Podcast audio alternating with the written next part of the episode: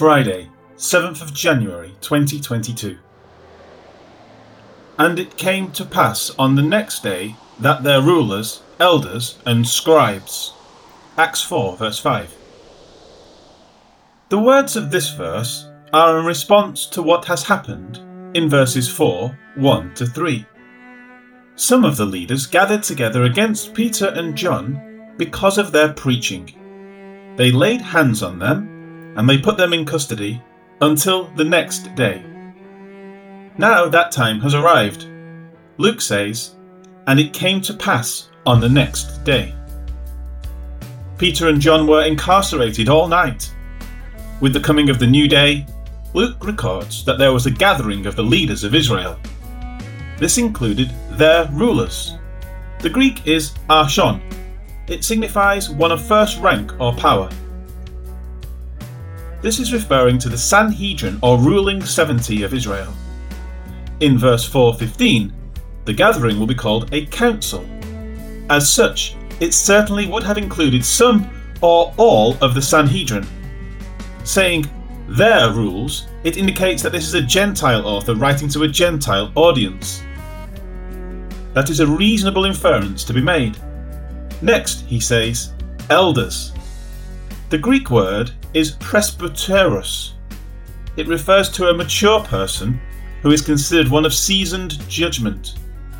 What their distinction from the Sanhedrin is cannot be certain, but they surely held some position of importance. Among with them, it then says, and scribes. The Greek is grammateos. This would be a person learned in the law and thus a religious teacher. Ezra was a scribe, as is noted in Ezra 7 6 and elsewhere. These men would have kept recordings of court cases, probably the registers maintained in synagogues, and so on. They would have also kept genealogical records, provided receipts for sales of land and other things, issued bills of divorce, and so on.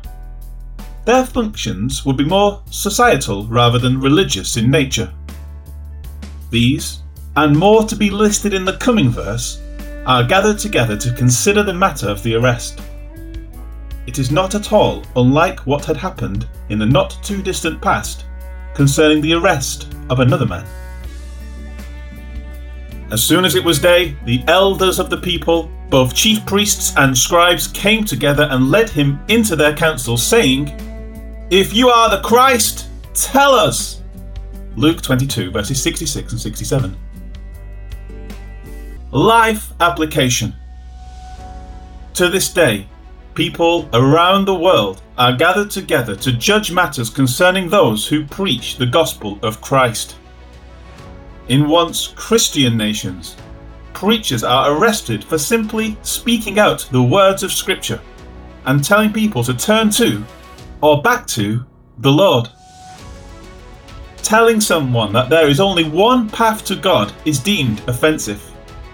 Telling someone that his path to God is false is termed hate speech. Because of this, people are handcuffed and put in prison.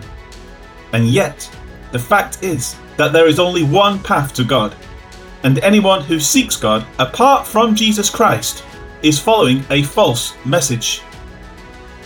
How willing are you to actually speak what the Bible proclaims? Is it worth being ostracized by friends or family? Or is it easier to just keep your mouth shut and to keep the words of life and restoration to yourself? To what extent are you willing to go to share what others simply cannot do without?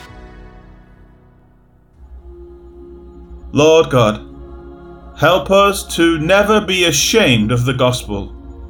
May we be willing to proclaim it at all times in a manner that does not water down the truth of what it conveys.